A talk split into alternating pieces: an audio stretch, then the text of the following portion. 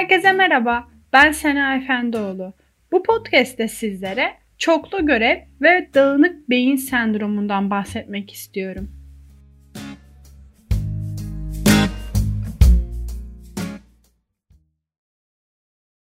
Çoklu görev kavramı İngilizce'de bulunan multi ve tasking kelimelerinden gelmektedir. Multitasking aynı anda birden çok iş yapmak, yani birden fazla işe odaklanmak demektir. Araba sürerken telefonla konuşmak, ders çalışırken müzik dinlemek, bilgisayarda ise bir sürü sekmenin arasında kaybolmak gibi durumlar çoklu göreve örnek verilebilir.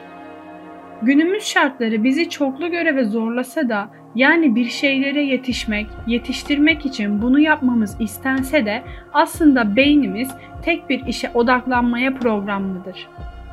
Birden çok işi aynı anda yapmaya çalıştığımızda beynimiz sürekli bu işler arasında gidip gelmekte ve yorulmaktadır.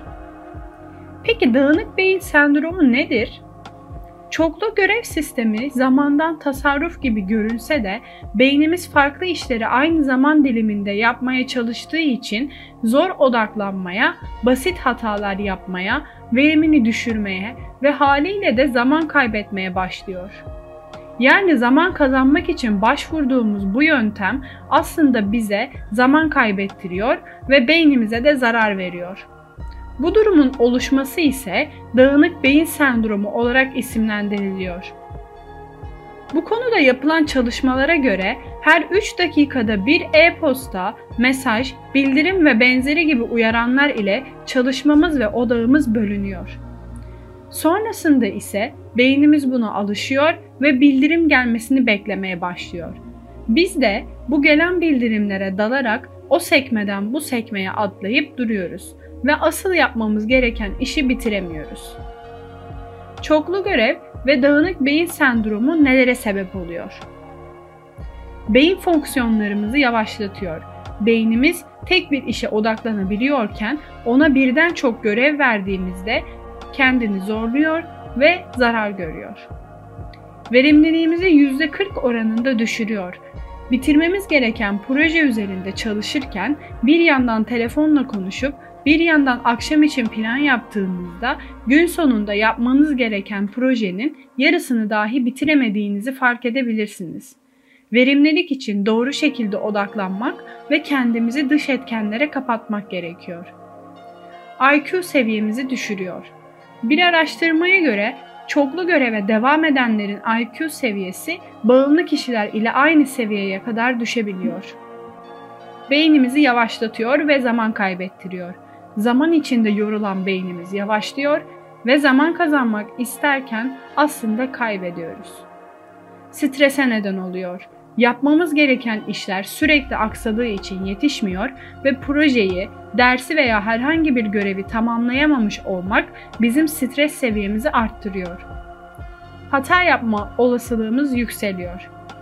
Dikkatimiz sürekli dağılıyor, yüzeysel düşünmeye başlıyoruz ve normalde fark edebileceğimiz şeyleri göremiyoruz. Genel olarak ise unutkanlık, yorgunluk, odaklanamama, tükenmiş hissetme, stres ve kaygı gibi durumlara yol açıyor. Peki bu durumun çözüm yöntemlerine bakalım mı? Öncelikle çoklu görev yönteminin iyi bir şey olduğu algısını yıkın.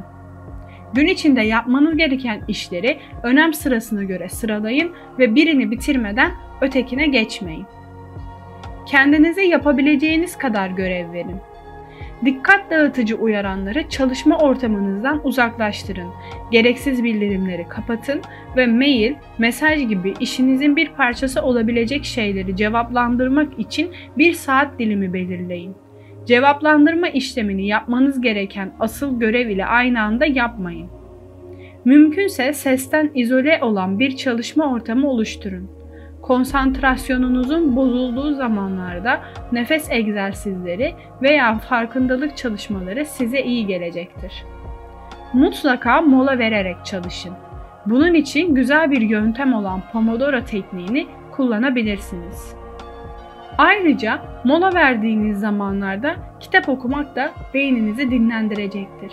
Sonuç olarak beynimizi yormadan, verimliliğimizi ve odaklanmamızı arttırarak tek bir işe konsantre olarak ve molalar vererek çalışmalıyız.